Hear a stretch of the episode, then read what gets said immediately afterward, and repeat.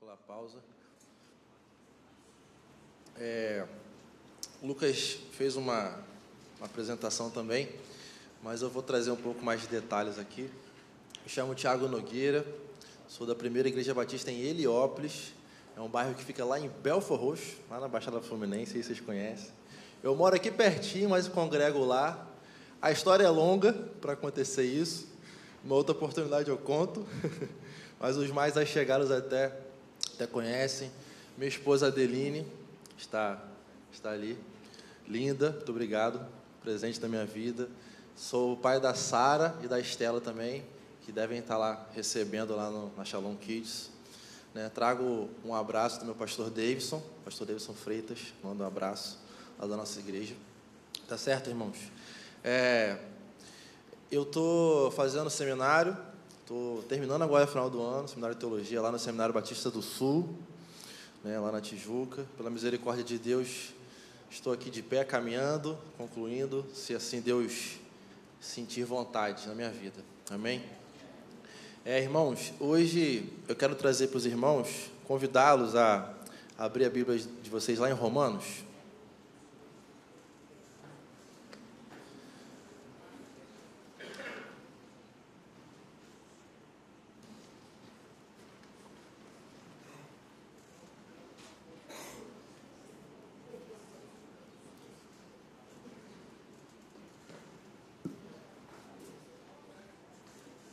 Preparar aqui. Romanos capítulo 1. Né? A gente já vai ler, só quero fazer uma, uma explicação sobre o nosso tema. Eu quero trazer hoje como tema para a gente, que Deus tocou no meu coração nos últimos dias, é sobre como ser autoridade nos lugares por onde a gente passa. Amém? E e eu vou explicar, a gente vai conversar, bater um papo rápido sobre esse assunto, como podemos estar respirando o Evangelho, sendo autoridade em nome de Cristo nos lugares onde a gente passa, tá certo? Queria te convidar para ler comigo lá Romanos capítulo 1, a gente vai ler até o versículo 7, tá bom? Romanos 1, do 1 até o versículo 7. Vou lendo, os irmãos vão acompanhando aí. Paulo, servo de Cristo Jesus, chamado para ser apóstolo, separado para o Evangelho de Deus, o qual foi prometido por ele de antemão por meio dos seus profetas nas Escrituras Sagradas, acerca de seu filho, que como homem era descendente de Davi e que, mediante o Espírito de Santidade, foi declarado Filho de Deus com poder, pela sua ressurreição dentre os mortos, Jesus Cristo, nosso Senhor, por meio dele e por causa do seu nome recebemos graça e apostolado para chamar dentre todas as nações um povo para a obediência que vem pela fé. E vocês também estão entre os chamados para pertencerem a Jesus Cristo. A todos os que em Roma são chamados de Deus e são amados de Deus e chamados para serem santos. A vocês graça e paz da parte de Deus nosso Pai e do Senhor Jesus. Vamos orar rapidamente? Feche seus olhos. Senhor, muito obrigado por essa palavra, que ela sozinha já nos abastece, já enche os nossos corações. Nos faça atentos e com nossos corações sensíveis ao toque do Teu Espírito. Em nome de Jesus, amém. amém. Glória a Deus. Somente com os louvores e com essa palavra a gente já pode orar e ir para casa. Já está resolvido. Né? Como canções que exaltam o nome do nosso Senhor e uma palavra reabastece o nosso coração. Né? E aí, antes da gente é, dar uma olhada no texto e, e seguir nos pontos, eu quero só que a gente comece falando um pouco sobre autoridade. Como que é esse negócio? O que é autoridade? Como é que funciona isso? Né? É, você, nós, todos nós, nos relacionamos com alguém. Em algum momento na sua vida, não tem jeito.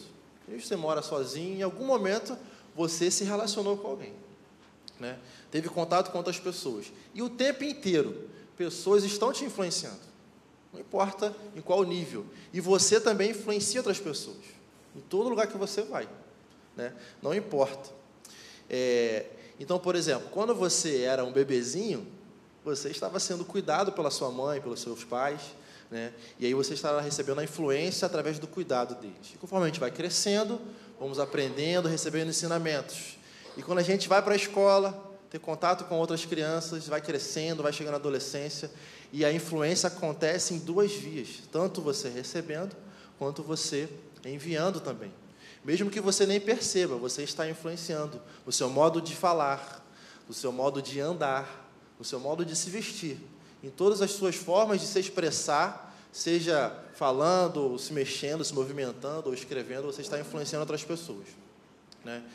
E como é que a gente legi é, torna legítima uma influência como autoridade na nossa vida? É, quando uma pessoa ela aceita ser influenciada por outra, isso se chama autoridade. O fato de você aceitar que aquela pessoa pode te ensinar algo, ela passa a ser uma autoridade na sua vida. É claro que existe autoridade através de documentos, através de um certificado, através de uma posição no governo, por exemplo, em algum lugar. Mas existem aquelas pessoas que a gente, por nossa vontade e por reconhecer aquela pessoa, ela é autoridade na nossa vida. Né? Pastor Isaías é uma autoridade na nossa vida na palavra de Deus, como um servo do Senhor, né? Pecador também, mas é uma pessoa que separada por Deus para nos ensinar e ser autoridade espiritual na nossa vida, assim como a pastora Vera também e todos que nos lideram na igreja, né? Então, nosso pai, nossa mãe, nosso chefe no trabalho é uma autoridade, nosso professor na escola ou na faculdade, né? E o pastor, como eu já adiantei aqui. E falando um pouco sobre isso nos tempos de Jesus, lá no tempo do, do texto que a gente estava aqui. Existe, é, vou citar aqui dois exemplos de autoridade: o sacerdote e o mestre, naquele tempo. É, qual era a autoridade do sacerdote? O sacerdote ele era a pessoa responsável, era a autoridade na orientação de como se relacionar com Deus. Né?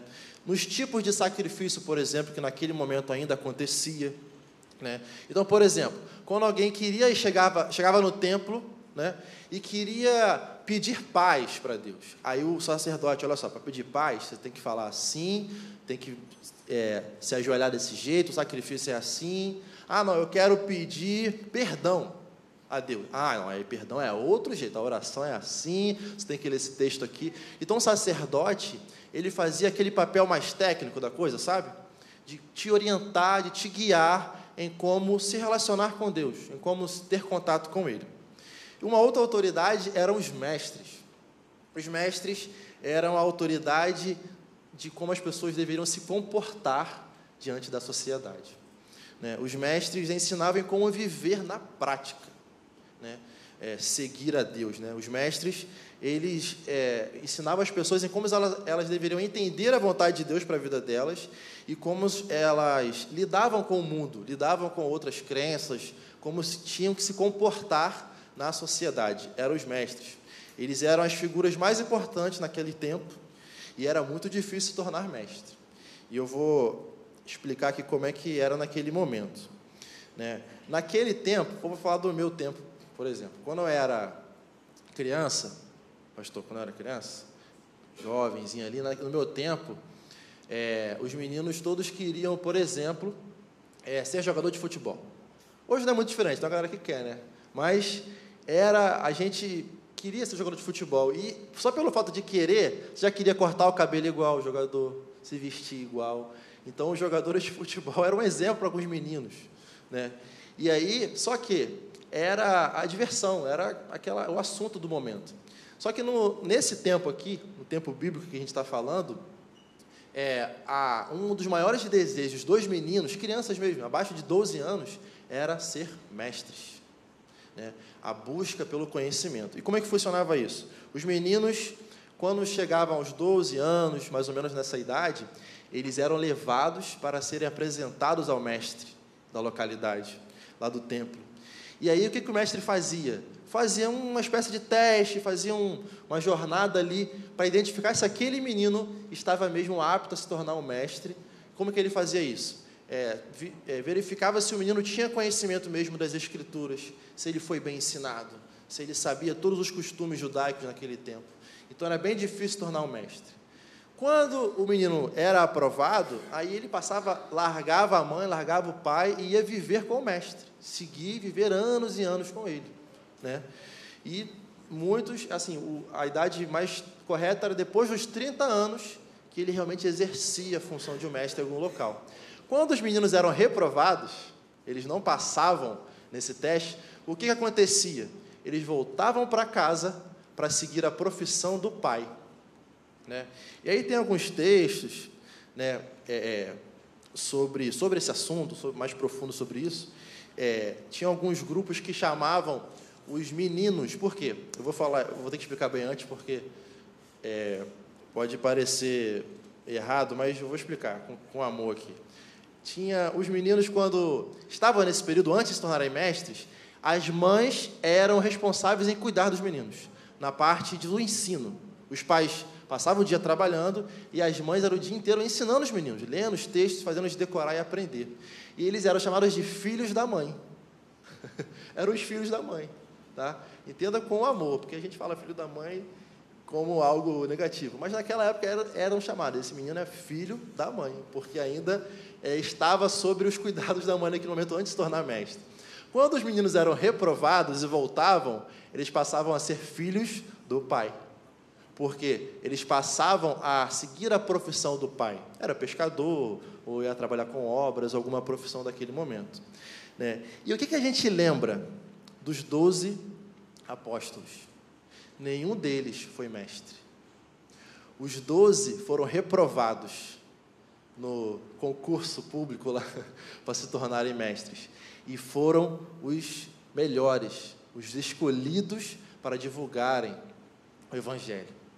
Então, irmão, já começa a se encaixar aí. Se você se acha meio fraco, não, sou devagar, nesse negócio de eu trabalhar para o reino, não, não os apóstolos foram reprovados. Eles, a grande maioria eram pescadores e fa faziam outras funções que tiveram que voltar desanimados, reprovados, né? e para seguir a profissão do pai. Ah, tem, uma, tem uma série que eu gosto muito chamada The Chosen, não sei se vocês conhecem.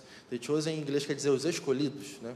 É uma série que conta é, a história de Jesus se relacionando com os discípulos. Se você não conhece, é uma série maravilhosa. Assistam em família, é muito boa. Ah, e aí tem uma cena que Jesus chega perto de Mateus. Mateus ele está numa cabine cobrando impostos, né? Mateus, um dos apóstolos, nesse momento ele ainda não estava seguindo a Cristo, mas conhecia, ouviu falar. Aí Jesus chega perto dele na cena. E aí é, Jesus chega com Pedro, com André, a galera que já tinha chamado, e fala assim: Mateus, vem, me segue. Aí o Mateus, opa, na hora o Mateus pegou a chave, destrancou, trancou lá a cabine que ele estava, ele tirou o anel que era para fazer o carimbo lá das cartas e entregou para o soldado romano e foi embora. Né? Começou a sair. Nesse momento, Pedro fala assim: Jesus, que isso? Você vai chamar ele? Poxa, o cara é, ele é cobrador de impostos. A gente não gosta desse cara, não. Pedro, assim, o diálogo é até engraçado. E aí Jesus fala assim para Pedro: Pedro, comece a se acostumar com o diferente.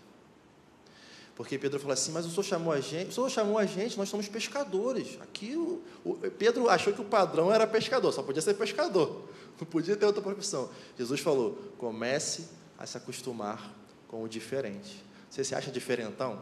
Você se acha meio, meio esquisito? É você que Jesus está te chamando. Fica ligado aí. Tá? É, a gente está aqui em um culto jovem, então talvez você é jovem, se acha muito novo, se acha meio esquisito, meio desencaixado em alguma coisa, é você mesmo que ele quer. Quanto mais esquisito, mais Jesus te quer. Pode ter certeza disso. Tá bom?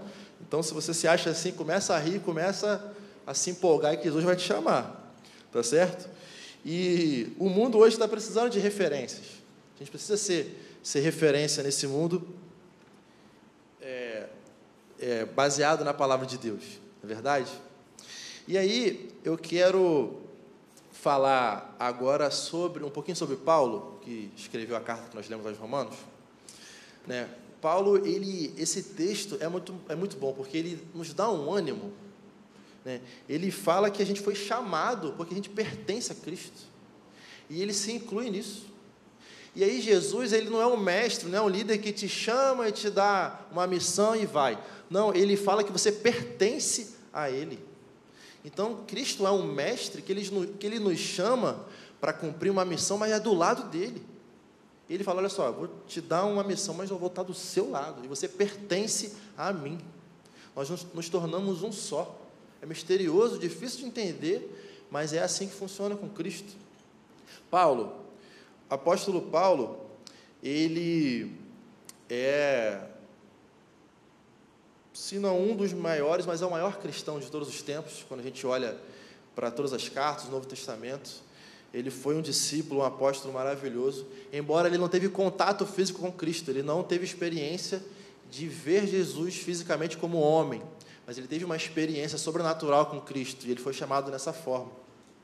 E a gente vai ver alguns problemas que Paulo teve, mesmo ele sendo um cara incrível, maravilhoso, que a gente é, é, vê ele como um espelho, né?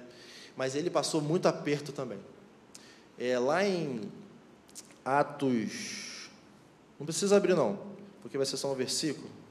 Lá em Atos 9, versículo 26, a gente observa que ele foi rejeitado. Olha só, quando chegou a Jerusalém, tentou reunir-se aos discípulos, mas todos estavam com medo dele, não acreditando que fosse realmente um discípulo. Paulo perseguia os cristãos né, antes. E ele deixou de ser um perseguidor e se tornou um perseguido. Paulo mudou de posição. Ele foi rejeitado pelos que já estavam na caminhada com Cristo, porque tinham medo dele. Né? Ele não se considerava digno de ser apóstolo. Esse título de apóstolo, naquele tempo, era direcionado às, pessoas, direcionado às pessoas que tiveram contato com Cristo. Então tinha essa questão: ah, Paulo, mas você não teve contato com ele. Né? Mas Paulo foi chamado. A experiência que ele teve, ninguém teve. Só ele. Foi especial e íntimo com Cristo. Ele foi chamado por Cristo glorificado. Nenhum dos outros tiveram essa experiência. Ele foi chamado por Cristo glorificado. Ele recebeu a mesma autoridade que os demais apóstolos. Né? Então, como eu falei, Paulo ele deixou de ser um perseguidor e se tornou um perseguido. E o que que Paulo pregava? Só para a gente fechar essa parte aqui de Paulo. É, porque ele enfrentava os judeus da seguinte forma: o judeu, o que, que ele fazia? Ele fazia as coisas, cumpria as regras para serem salvos. Né? Então, assim, como é que era a ideia do judeu naquele tempo? Ó, eu vou chegar no céu, diante de Deus eu vou falar. Eu obedeci a lei, eu jejuei, eu dei meu dízimo, né? e agora eu mereço ser salvo, não é isso, Deus? O judeu pensava assim. E Paulo, ele pregava ao contrário disso. Então, ele enfrentou muitos problemas na caminhada dele. E o cristão, o que, que ele faz? O que, que, ele, o que, que eles faziam e fazem até hoje? Em nome de Jesus. O cristão ele faz porque ele é salvo. Nós fazemos porque somos salvos. A fé e o espírito que nos habilitam. A certeza da salvação é que nos faz ser justo. Não é o contrário. Né? Quando a gente aceita Cristo, naturalmente nós seremos justos. É essa a pregação de Paulo e o que ele enfrentava. E eu quero falar mais um ponto aqui direcionado aos jovens. Talvez você se ache jovem demais. Ah, não, sou muito novo, sou muito jovem. Eu não vou. O pastor Isaías me pediu para fazer um. para dirigir o culto. Não, pastor, sou muito jovem. Muito jovem, sou muito novo. Deixa eu envelhecer mais um pouquinho. Mais dois anos eu vou. Ah, pastor me chamou para pregar, ou para dar uma palavra, ou para fazer algum trabalho lá na Shalom Kids, ou para fazer no louvor, qualquer atividade. Ah, não, pastor, estou muito, tô muito novo ainda. Né? Vamos esperar mais um pouco. Talvez você se ache jovem demais. E quando eu escuto isso, que eu já ouvi bastante, eu lembro de Timóteo. Timóteo foi um jovem que Paulo ficou admirado com a fé dele. Lá em 2 Timóteo 1,5, eu vou ler aqui um pedacinho para os irmãos. 2 Timóteo 1, a partir do 5. Olha como Paulo se refere a Timóteo. Recordo-me da sua fé, não fingida, que primeiro habitou em sua avó Loide, ou Lloyd, e a sua mãe, Eunice. E estou convencido de que também habita em você, por essa razão, torno a lembrá-lo de que mantenha viva a chama do dom de Deus que está em você, mediante a imposição das mãos, pois Deus não nos deu espírito de covardia, mas de poder, de amor e de equilíbrio. Portanto, não se envergonhe de testemunhar do Senhor, nem de mim, que sou prisioneiro dele, mas suporte comigo os meus sofrimentos pelo Evangelho segundo o poder de Deus. Ele fala para Timóteo não se envergonhar. É, vocês sabem qual era a missão de Timóteo? Uma delas era pregar em um lugar onde estava cheio de heresias. Timóteo foi enviado jovem para combater pensamentos e ideias contrárias ao cristianismo, contrárias aos seguidores de Cristo. Timóteo jovem, novo, que aprendeu com sua mãe, aprendeu com sua avó os princípios né, de Cristo, a pregar a, palavra de Deus, a, se de, a defender o Evangelho e contra muitas heresias e movimentos que iam contrários ao cristianismo de verdade. Ah, e aí eu lembro de jovens sendo autoridade nas escolas, sendo autoridade na sua faculdade, no seu trabalho, ou dentro de casa. Eu conheço jovens que mora com pai, mãe e outras pessoas também, só o jovem sozinho é cristão, é convertido e vive uma luta, uma batalha dentro de casa. não sei se tem jovens aqui assim, mas é uma luta viver isso. E hoje os jovens buscam muito conhecimento. Nos últimos anos, a gente vai conversando com jovens, adolescentes, existe uma vontade de conhecer muito grande, de debater, de conversar sobre vários assuntos, diversos assuntos. Jovens hoje em dia, adolescentes, gostam de mostrar que sabem muito algum assunto, mesmo que não saiba de nada. O negócio é mostrar que sabe. Né? Mesmo que na, na profundidade não sabe, pesquisou alguma coisa, mas quer mostrar que sabe. Mas tem uns que buscam mesmo. Então hoje existe essa, essa vontade, essa ânsia de, de conhecer, né? de de ser sábio em algum assunto e mostrar para os seus amigos e seus colegas que sabem muito sobre alguma coisa. Né? E na internet, isso a gente vê com muita facilidade. Né? Então, eu lembro de, hoje de manhã, eu, eu, faço, eu dou aula na, na escola bíblica para adolescentes, lá na igreja, e aí eu tô, estou tô estudando com eles um livro chamado Custo do Discipulado, de Jonas Madureira. É um livro maravilhoso, se você não conhece, é, pesquise, é um livro muito bom sobre o assunto de discipulado. Estamos estudando sobre esse assunto. Né? E eles o tempo inteiro querem mostrar que sabe alguma coisa. Não, eu sei disso, eu li aquilo e tal. E começa e começa. Então, assim, a gente fala, o Jonas Madureira, eu conheço ele, ele escreveu isso, aquilo, aquilo, aquilo, aquilo. E a aula não anda, porque eles querem mostrar que sabem, eles querem mostrar que sabem muito. E é muito interessante isso. A, minha esposa estava lá comigo, ela falou, Tiago, pelo amor de Deus, os meninos falando, e você lá e você não consegue dar aula, então ela fica admirado, né? E aí eles gostam de falar muito, né? E aí teve um assunto que eu falei com eles sobre você aproveitar o conhecimento e a oportunidade em um, em um papo para falar do Evangelho. E aí, por exemplo, é, eu comentei com eles sobre um pensamento de Blaise Pascal. Já ouviram falar? Algum jovem aqui? Matemático? Conhece? Pascal? Né? É, é também um nome conhecido na área de, de tecnologia também, talvez vocês tenham ouvido falar. Mas Pascal foi um matemático, filósofo, foi teólogo também, né? Então, é, Pascal ele tinha um pensamento que se chama a aposta de Pascal. Né? Então, o que, que ele falava? Se você apostar no valor X, eu vou falar, às, às vezes, se vocês não entenderem, falam assim, não entendi nada, Tiago, bota a mão na cabeça assim. Se você apostar em X, e acertar, você vai ganhar tudo. Se você apostar em X e você ganhar, você ganhou tudo. Agora, se você apostar em Y e você errar, então você não ganha nada e nem perde. Ficou confuso, né? Ficou, a pessoa está me olhando assim com a cara assim. então, assim, o que ele falava? Se você apostar é, em um valor X e der certo, ganhou, você vai ganhar tudo. Mas se você estiver errado, você não vai nem ganhar e nem perder. Você vai continuar na mesma posição. Ou seja, não tem como dar errado, só tem como dar certo.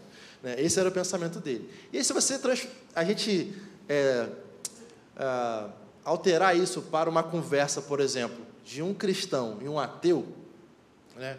o que, que a gente aplica? Muito interessante. É, nós cristãos acreditamos que quando a gente morrer, né, a gente sendo salvo, nós vamos para a eternidade, amém? Vamos todos para a glória lá juntos, nos encontraremos lá, hein? Vamos ver lá. Né? E o ateu, pra, o que, que ele acredita? Que morreu, acabou, não tem nada. Não vai para lugar nenhum, não vai nem perder, nem vai ganhar. Nós somos somente algo biológico. Acabou, o corpo vai se deteriorando, não vai para lugar nenhum. E uma conversa entre um ateu e um cristão, a gente pensa o seguinte: ah, sobre o custo né, de você acreditar em algo ou não. Se o, o cristão estiver errado, vamos supor, se, a gente, se tudo que a gente acredita não for verdade, nós não vamos perder nada. O que, que vai acontecer com o nosso corpo? Nada, a gente vai sumir. Não é verdade? Então, se a gente estiver certo, nós, vamos ganhar, nós vamos ganhar o quê? Tudo. A eternidade. Agora, o custo que o ateu tem é altíssimo, porque se ele estiver errado, para onde que ele vai? É para o inferno. Ele não vai para a eternidade. Nós temos uma decisão, uma escolha mais lógica, que faz mais sentido e é muito mais segura. Então, o ateu viver na, nessa dúvida, se ele estiver errado, o custo dele é uma eternidade altíssima, que é o inferno. Agora, o nosso custo né? A gente estando certo, a gente vai até para a eternidade. Se a gente estiver errado, a gente não tem risco nenhum. Né? Então, jovem, você tem, dentro, tem algo dentro de você que te dá a capacidade de regular o ambiente onde você está. Amém? Entendam isso com muita sabedoria, com muito carinho. Você tem o poder de regular o ambiente onde você está. Eu não sei se você já passou por isso, se você está em algum lugar e as pessoas fazendo uma conversinha, uma piadinha. Um jovem lá pregou hoje de manhã, falou ele é militar. Ele falou que às vezes ele chega e o pessoal fala: Ih, fulano chegou, para, para, muda assunto. Você está regulando o ambiente, você está tá mexendo naquele lugar. Né? E esse negócio de regulando o ambiente, a minha esposa deve ter ouvido várias vezes, isso surgiu numa conversa no meu trabalho, né? em outras empresas que tinham, é, lá tinha, até hoje tem, empresas grandes têm isso, termômetros espalhados pela empresa, que eles são conectados com os aparelhos de ar-condicionado. Né? E o nome desse aparelho tem um nome lá em inglês mais chique, mas é um regulador de ambiente. Ele fica sincronizado com vários aparelhos de ar-condicionado para manter a temperatura em 23 graus, 22, 23 graus, que é a temperatura mais agradável, segundo o técnico de segurança lá naquela, naquela época. Então, ele ficava calculando a quantidade de pessoas, a, compensação de do lado de fora, para regular o ambiente para ficar agradável naquele lugar. É. E eu lembro, e, e aí, pastor, é, lá no seminário, os, os, professores falam isso, a gente vai, vai chegando perto de virar pastor, a gente fica com a mania de transformar tudo em mensagem. Tudo que você vê, você vê a pessoa caiu, ih, só dá uma mensagem, a pessoa caiu. Então, assim, tudo que a gente vê, a gente transforma em uma, uma aplicação. Isso vai acontecendo. E eu lembro que nessa mesma empresa, foi um momento que eu passei lá na, na Petrobras, né, o momento que eu passei lá como contratado. Naquela época do Lava Jato, vocês lembram desse negócio que aconteceu, mexeu com o Brasil todo, 2017, e mais de 700 pessoas foram desligadas no mesmo dia, assim. E pessoas que estavam lá há mais de 15 anos trabalhando juntos, eu estava há 10 lá, e foi muito triste, foi, a gente todo mundo chorou, aquele dia foi, foi um dia difícil para caramba, é, muita gente lá se abraçando, e não sabia para onde que ia, aquela coisa toda, e as pessoas que foram procuradas naquele momento foram os crentes lá, os evangélicos. E aí eu lembro que a gente foi fazendo, a gente foi fazendo uma roda pequena e a roda foi crescendo, pastor. A roda foi crescendo, a roda foi crescendo e pegou parte da empresa toda e fizemos duas orações lá com pessoas com diversas crenças, alguns com nenhuma. E estavam ali de olhos fechados, chorando, sem esperança e recebendo uma oração para eles conseguirem sair dali com mais alívio e respirando e com um pouco de esperança no coração. A gente estava fazendo o quê? Regulando o ambiente, sendo autoridade no lugar que não é um lugar eclesiástico, não é um lugar de igreja, mas é o um lugar do dia a dia. Então, jovem, eu entendo a dificuldade que é ser jovem hoje no ambiente escolar, no ambiente acadêmico, onde as ideias explodem, né? as cabeças, com muitas coisas acontecendo, a informação chegando acelerada e trocando. Passa uma semana, já mudou tudo. Né? E aí é um desafio. Mas Paulo ele fala para Timóteo para ele não se envergonhar do Evangelho. Então, a chama do Evangelho que está no seu coração é capaz de regular o ambiente. Quero que você vai dormir com esse negócio hoje. Amém? E a partir de amanhã, nos lugares onde você vai chegar, você vai se sentir com a chama do Evangelho no seu coração e se sentir como autoridade naquele lugar. E assim, quando Deus colocar a oportunidade, vai sair da sua boca palavras que você nem vai saber de onde está vindo, mas vai ser do Espírito Santo te guiando, amém? Talvez você se ache despreparado. Talvez você se ache despreparado para receber um chamado de Deus, para cumprir alguma missão. Esse ponto é, é bem rápido, porque é só recordando o que a gente falou lá na frente. Lembram dos meninos, quando eles se apresentam aos mestres, e eles, é, alguns passavam por um momento de reprovação. Eu quero que vocês lembrem dos doze apóstolos de novo. Né? Os doze não eram de alto escalão, de alto padrão né, de conhecimento das Escrituras, né, não era, mas eles foram os doze principais discípulos e que divulgaram a palavra que está nos nossos corações até hoje. E até hoje está ainda. E vai eu falar do seriado de novo, mas é para você ficar com vontade de assistir, eu quero falar de novo. Nesse seriado de novo, The Chosen, tem uma cena, uma das cenas onde aparece o Nicodemos. Você lembra de Nicodemos? Jesus conversa com ele durante a noite, tem aquela conversa sobre nascer de novo. Nicodemos, ele era um mestre, ele era de alto nível acadêmico diante do judeu, tinha um conhecimento altíssimo. E tem uma cena que Nicodemos está é, assistindo Jesus assim caminhando com os discípulos, ele começa a chorar, né? E aí a gente percebe Jesus falando faltava tão pouco. Jesus falando assim baixinho, né? Faltava tão pouco. E aí Nicodemos poderia ser uma pessoa que poderia largar tudo, mas ele não quis abrir mão da, do título que ele tinha, né? Dos títulos que ele tinha.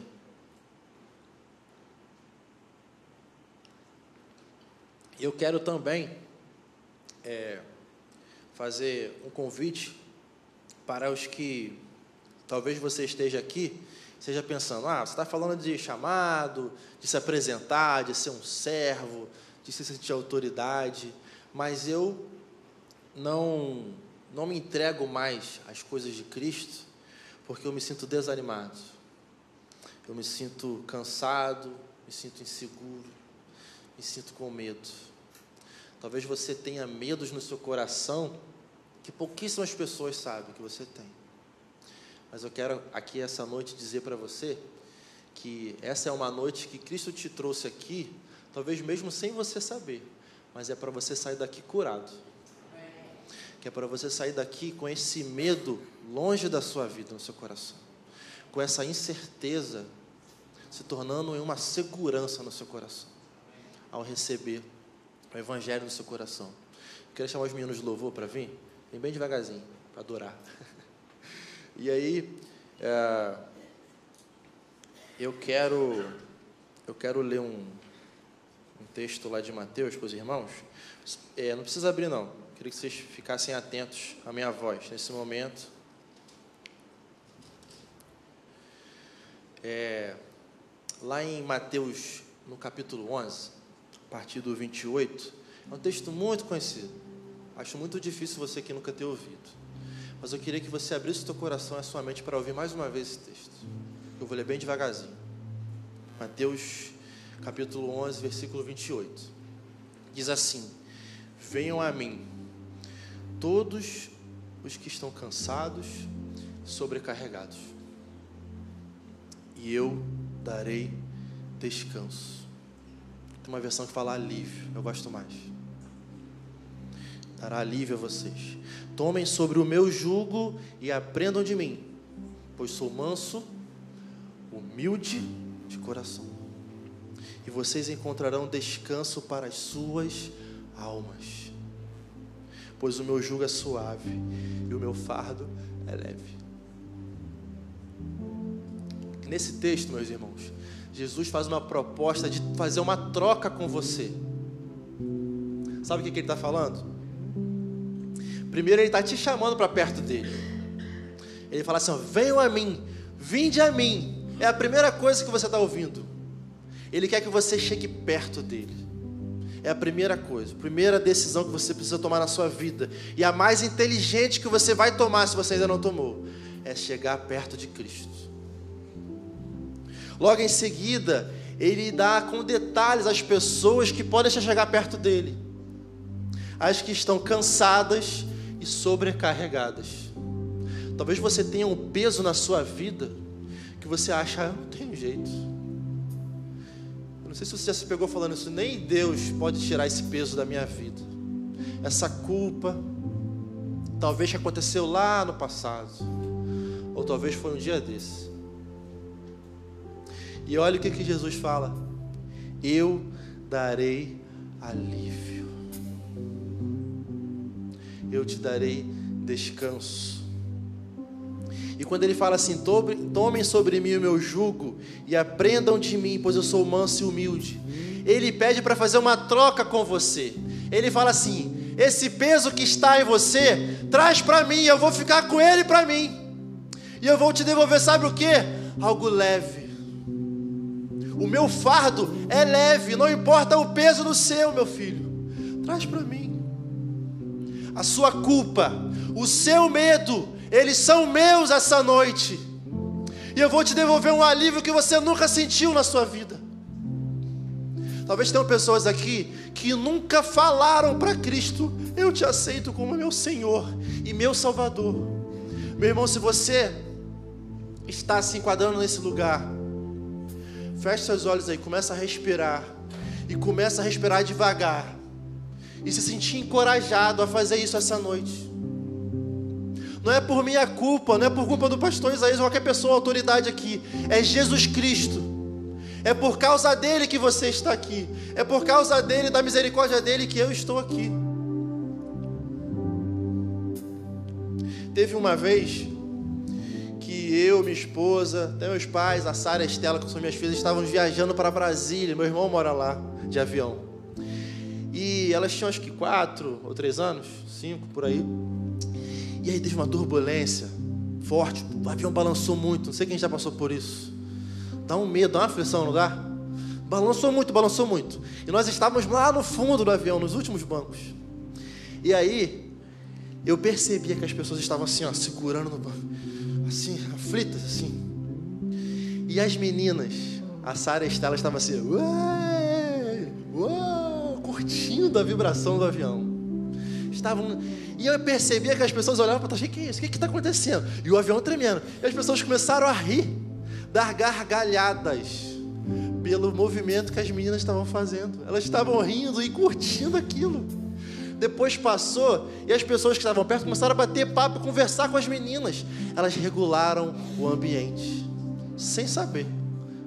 A calmaria que elas estavam trazendo, o alívio que elas estavam trazendo para aquelas pessoas.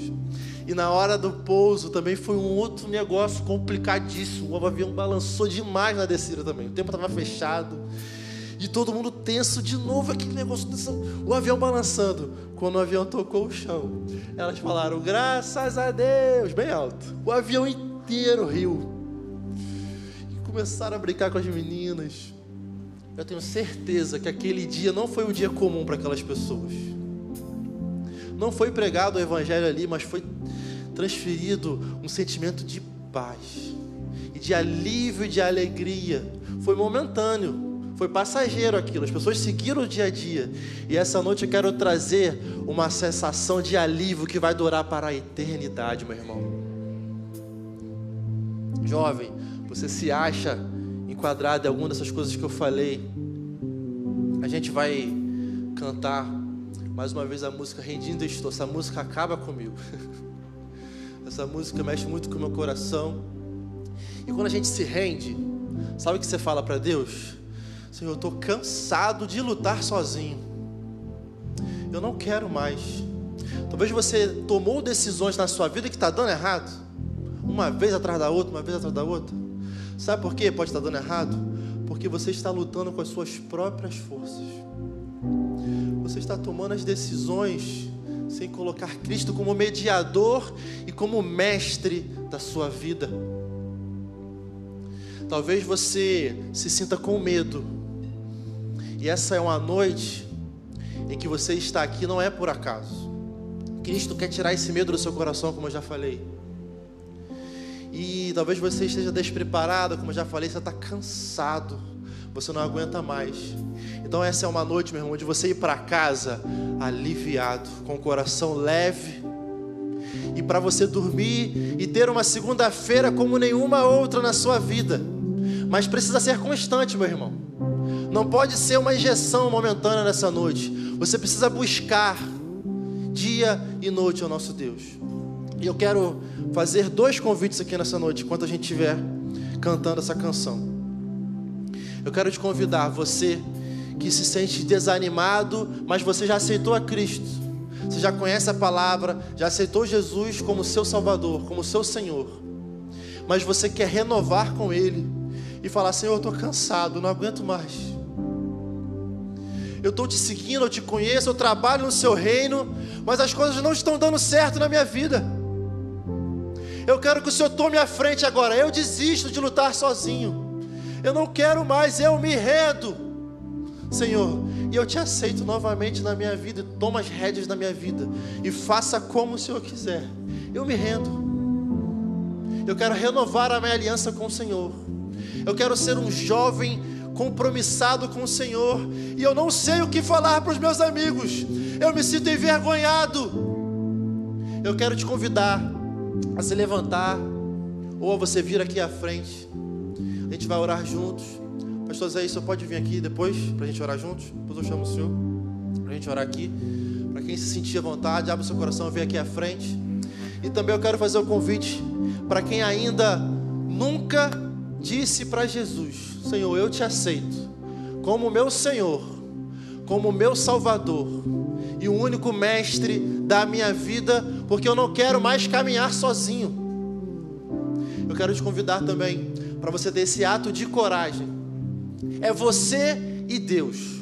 É um ato individual de intimidade com Ele. E quando eu estiver cantando essa canção, fique à vontade e tome essas atitudes e venha aqui à frente.